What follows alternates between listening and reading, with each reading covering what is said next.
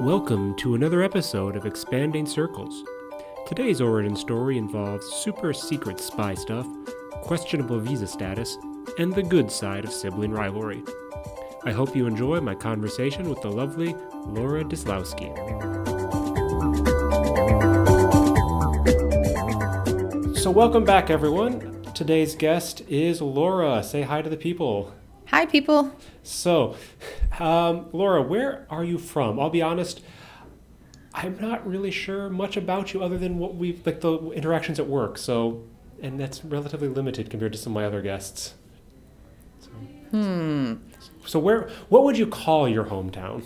I kind of hate this question because it's a very normal question to ask and it's kind of complicated in my case. I tell students here that my hometown is Washington, D.C. That seems to be the easiest to understand, but I definitely would never tell anyone from Washington, D.C. that I'm from Washington, D.C. Are you from the, the greater DMV area? Yeah. Are you from the East Coast? How did you know that Um, acronym? Why do I know DMV? Uh, actually, I know DMV from hip hop.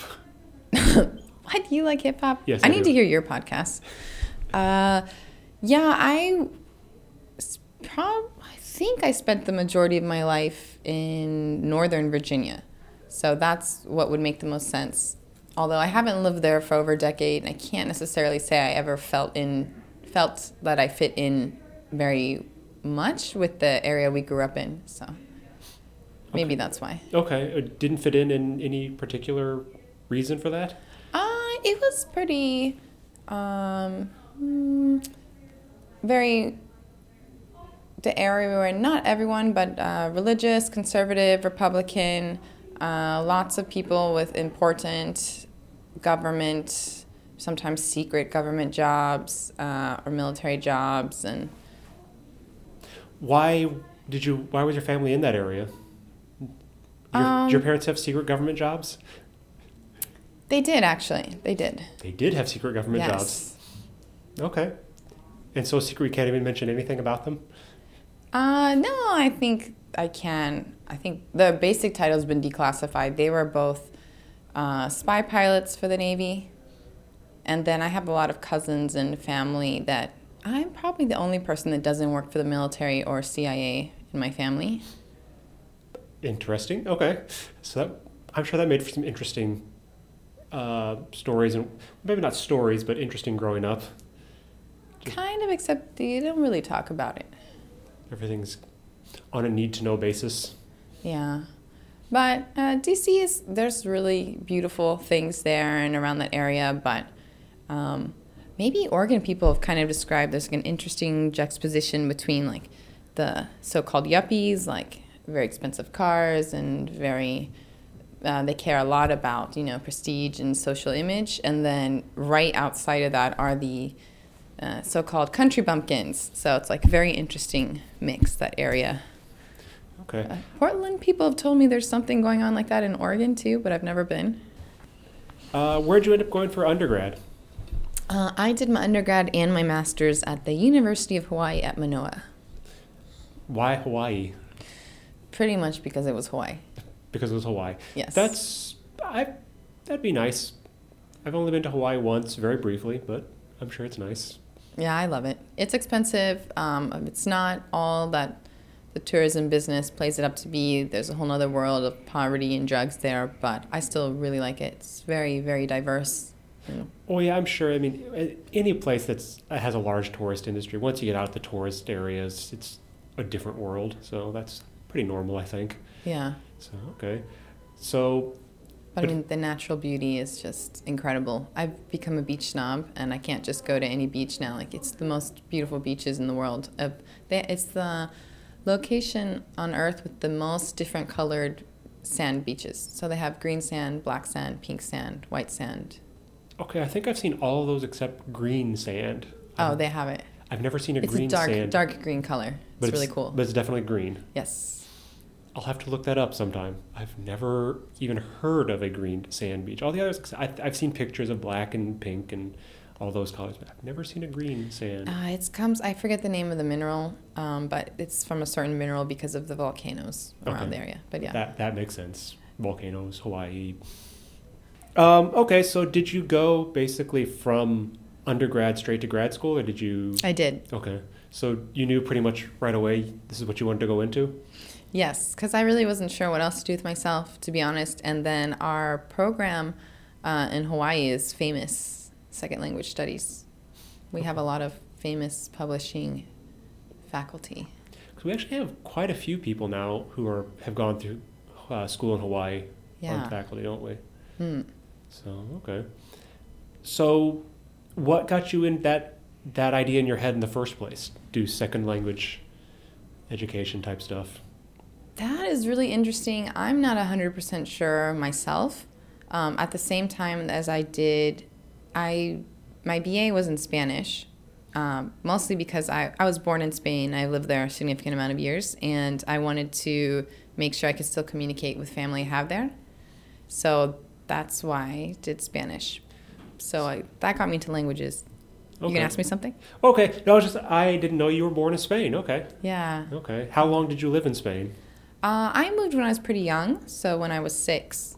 But because unfortunately, I had learned Spanish at the same time I learned English, so Okay.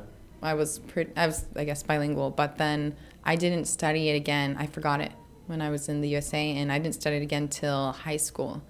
So I definitely I speak uh, Spanish very well, but definitely still have uh, you know non-native accents and lots of errors. No, that's that's fine. I mean, you don't have to be a perfect speaker of a language. I actually think that might be one of the experiences that got me. I kind of just fell into the language teaching thing, and I think the fact that I have that understanding helps me to be a really good teacher because I can, you know, you know, a little of embarrassment, and then also trying to own your identity when you speak another language, and you know, having to study another language and expose yourself. You know, it's just kind of, it's you kind of have to experience it to know it. Uh, but absolutely, I think it does help to be a language learner to become a language teacher. Absolutely. So I'm sure there's some good ones out there that haven't, but it definitely definitely helps me make my choices in the classroom. okay. this so, is sounding good. oh no, this this is interesting. I Spain. That's great. So Yeah. okay, so um, so you're born in Spain, come back to the states, and then finally get back to Spanish in high school. You said. hmm And- I also went back to Spain most of the summers, okay. and then after high school, I moved there two years again. okay, so you lived two another another two years. Mhm. When was like after high school? Or- Yes. Okay. So from like when I was 17 and a half to 20, 18, 19. Yeah. Okay, and then you went to undergrad. Then I moved to Sweden for almost uh, a little less than a year. Okay. Then I did the undergrad. Okay. So why Sweden? Uh, I met a lot of friends, ex boyfriend who was Swedish, so yeah. Okay, so Spain for a couple years, then Sweden, Stockholm. Gothenburg, Gothenburg. Göteborg, Okay, Göteborg. which is like arch rivals of Stockholm. Uh, okay, so Sweden, and then undergrad. Yes.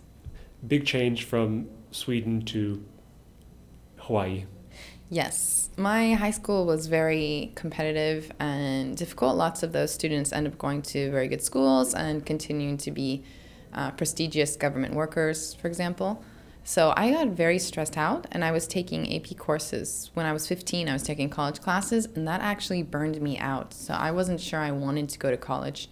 So I started late.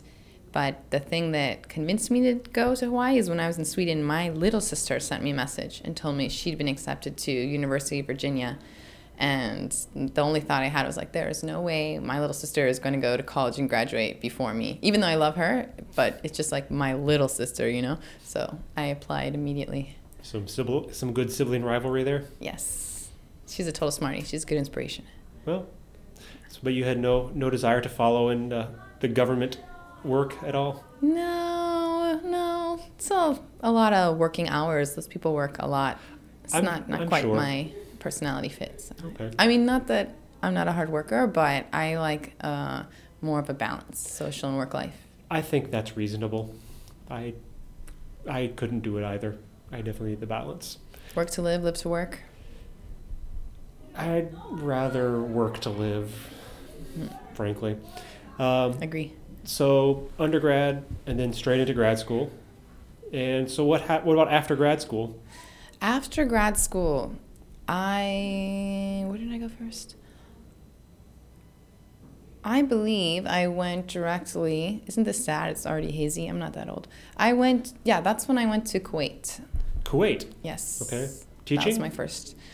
Yes, I had a job at uh, Chaminade University doing ESL, but that was my first full time teaching job after I graduated. Yes, teaching at the American uh, University slash college. Both campuses were combined in the Middle East.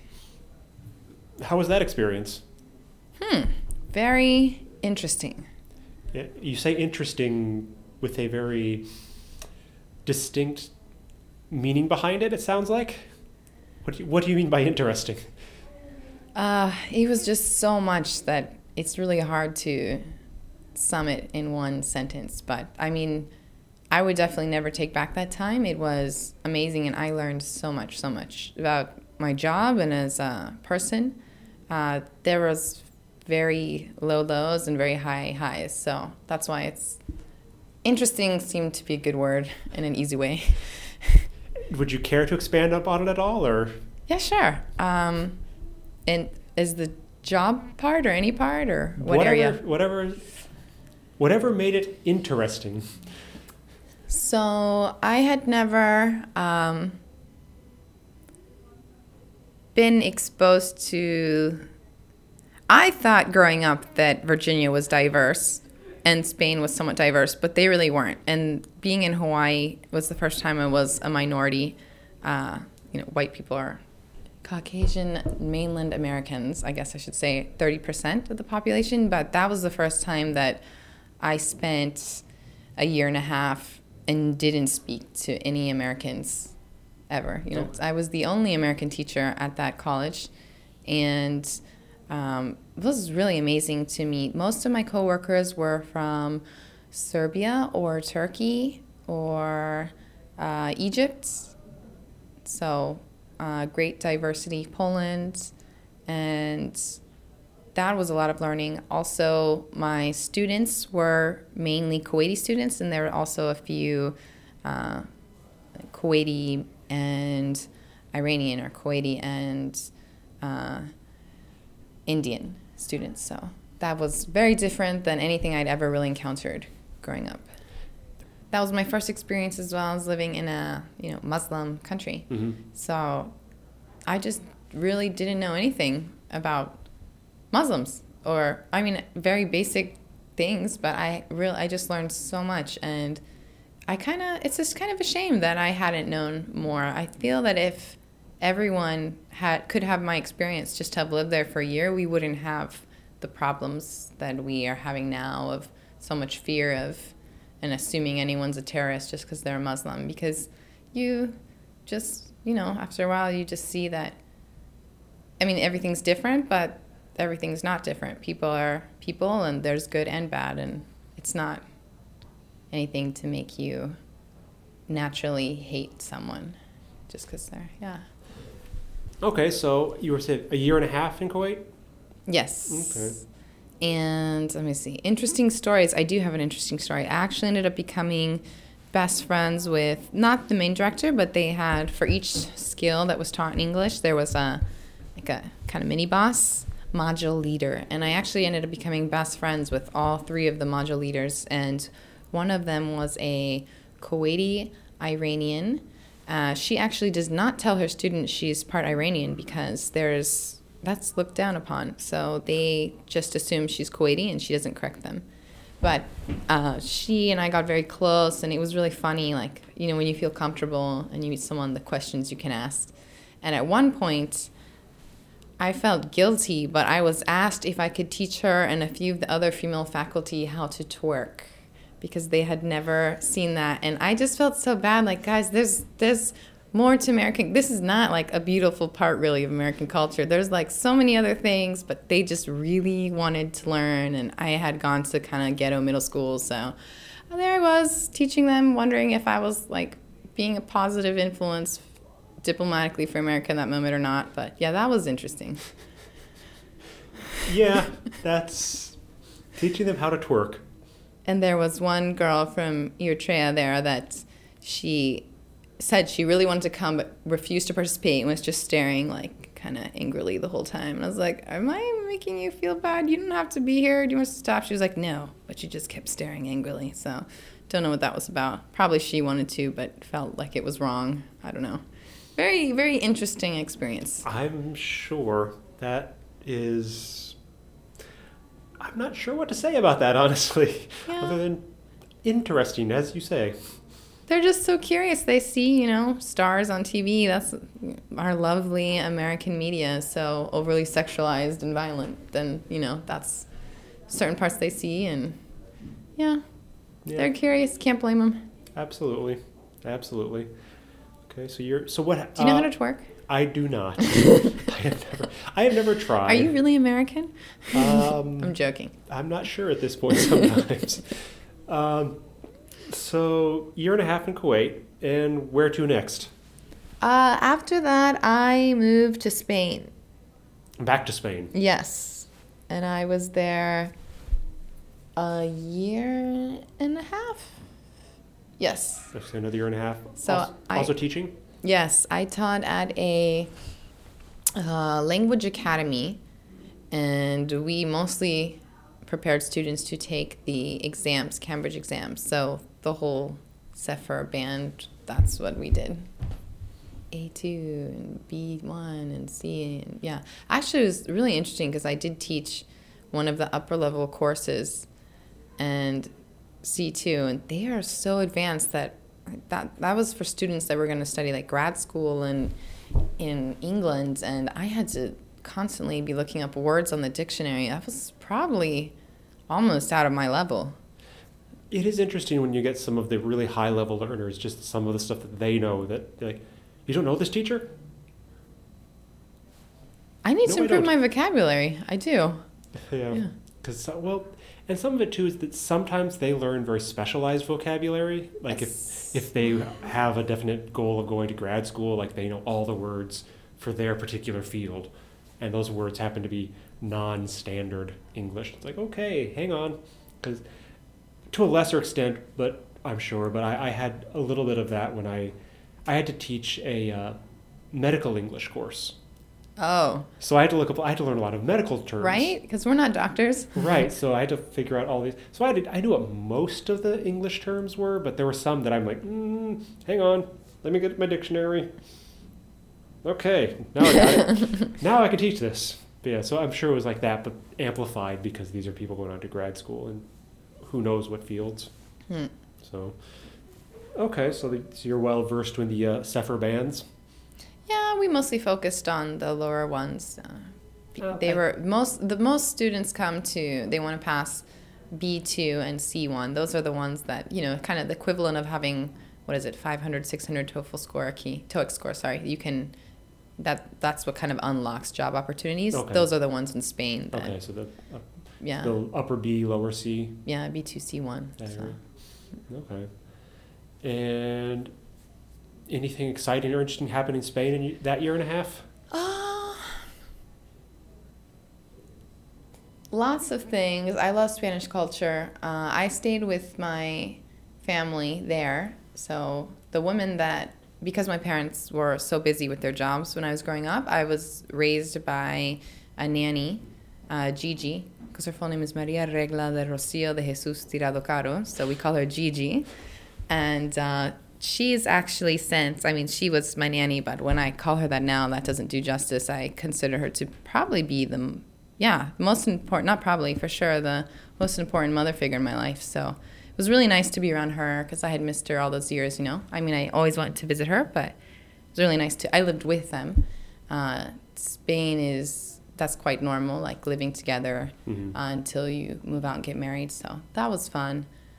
I also was working illegally because we tried to get, they were trying to formally adopt me as an adult, but um, it was actually kind of sad because we had to go through a lot of lawyers and everything. But because I moved there when I was 17 and a half, and not a full year before and I turned 18 so instead of 17, they refused to give me citizenship.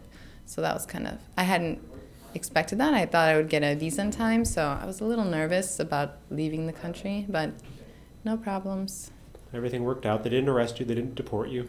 No, I, I'm sure if I was Moroccan, that would have been a very different experience. But no, the guy just said like, "Do you speak Spanish?" And I was like, "Yeah." And he's like, "Okay, bye." And I was like, "Bye." But yeah, I was I was a little nervous about that for a while. I, yeah, I, I can I can see why. Yeah. Hope no um custom agents are gonna listen to this podcast. I doubt it. I think you're probably safe. okay. I mean, everything here is all all above board, so you're fine. You know what kind of sucked though working that job? I'm sorry. What was not lovely about working that job is um, I actually worked the same amount of hours as I did now, technically, about 20 hours contact time, 22. Not really sure how much it is exactly here. Um, I'm not good with numbers if you haven't noticed.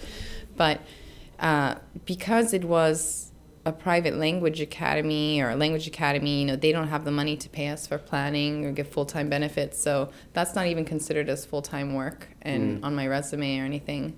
But in reality, I was working just as much as I am now to prepare and all that. So one of the things about being a teacher. Yeah, a lot of positions, uh, your planning time is not paid for.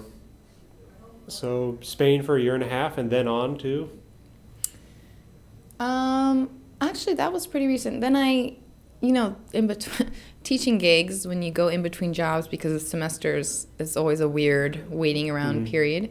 So I spent those five months in between that and coming to TIU uh, to stay in. I went back to Virginia, and my dad has Parkinson's, so he's, you know, needs some help and needed a lot of. Uh, he did a DBS, deep brain surgery, so he had to go to a lot of uh, physical therapy for that. So I was I went back and spent that time. I worked part time as a cake decorator for a little bit, and then I was, you know, spending time with my dad and uh, driving him to his appointments. So that was that was cool. And then I came here. cake decoration. Yes, Is this something you enjoy doing, or was just something that happened to fit? the cake decorating part very much so. And I learned how to make icing roses. I'm really good. If anyone wants to learn, it's actually really fun. Okay, so cake decorating, helping out your dad as he's going through surgeries and rehabilitations, hmm and then to TIU. So at that time, of course, I was applying to lots of jobs. Um,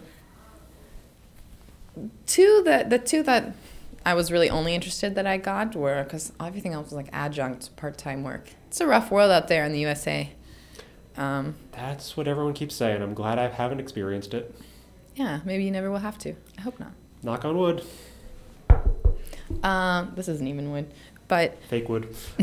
Yeah, so I got uh, accepted to TIU, of course, and also the English Language Fellowship Program. However, that program, that was actually the second time they had accepted me the year before, but told me that 90% of their projects had already been matched. So I, the wait list was long, so probably I wouldn't hear from them, which I didn't. And then I heard from them just a little bit after I had accepted the TIU uh, proposal, offer. Just, just the English language fellowship, you say? Yes. I'm, I'm not familiar with this. Sure. It's a program that's done through U.S. embassies, so it's actually a pretty good gig. They send you to developing countries around the world, and they give you uh, your salary is thirty thousand dollars, and that's a one-time payment, no taxes, that goes straight to pocket. This is my understanding, and but while you're there in this country, they pay your living expenses, your housing. They give you um, a small uh, stipend to pay for food. Of course, um, it's equal to the level of people living there. So, um, but I, for me, that sounded amazing, and I was really interested in teaching because, especially after teaching in Kuwait, you know, there's so many students that they're so rich. They have so much money from oil. The government pays them just for being citizens. And, you know, most of them weren't very motivated to learn English. And it just seemed like it could be such a different experience that I wanted to have to teach people that really maybe needed English and really didn't have uh, access to it normally. So that's what interested me about it. And they told me they had matched me for Bur- Burkina Faso. So I had to Google that. That was probably they chose that area because I'd seen I worked in Kuwait because it's a Muslim landlocked country in Africa. Uh, actually, I was talking to Eric about that because he'd always wanted to go there since he was working on Mozambique. Where was Eric working? I have no. I don't actually. Honestly, I don't actually any idea where Eric. I know he, because he's he's been to a lot of places, but Mozambique. Anyways, maybe you can get him next on this podcast. But yeah, so um, I ended up choosing Japan, and when my time is done here, maybe I'll still consider that program. Yeah. So, do you, how long do you think you're going to be in Japan? Just one contract? You're going to renew? You think? Ooh, big question. I'm very sure that I'm going to renew at least one more time, and I don't know after that. But um, you know, I really I enjoy this job. I think the students are lovely, my coworkers are lovely, the benefits are really nice, and my goal right now is to pay off my student loans. Quite expensive, so. And this, I was actually really sad to leave Spain. I was so happy there. Uh, I didn't want to leave, but you know, I couldn't, I felt guilty staying there knowing that the interest was piling up on my loan.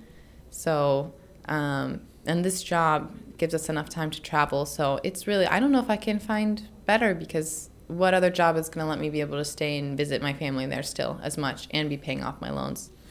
And added bonus, I had never really, you know, some people come here really dying to come to Japan because they already knew a lot about the culture and love it, but I wasn't one of those, and I fell in love with Japan while I've been here. It's it's amazing. I really like it. So Hey, definitely recontracting. if you're not careful, you'll end up here for a long time. I'm a little worried about that right now.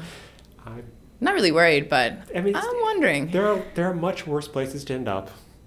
I mean, I've been here 13 years now, and well, I, for obvious reasons, I now am now not going anywhere anytime soon, certainly. but no, it's. I need to learn Japanese though. I need to get on your level. Well, that's going to take a long time. So I need to get somewhere on there. It is a language that is just is much further removed from English than most that most of us study. So, all right. Well, um, Did we get all of it? I think we've talked about everything. So, thank you very much. It's been a lot of fun. It has. I want to hear yours though. I didn't want to. I wanted to ask you so much more, but I know that you're trying to organize this is like this is mine. Well, But I would like to ask you more, hear I'll- more of your story. I'll get my story out eventually. I'm gonna get a few more other people out, and then once once I've got enough out, then I'll get my own out. So, Cool. Thank you. Jonathan. This was fun. thank you very much.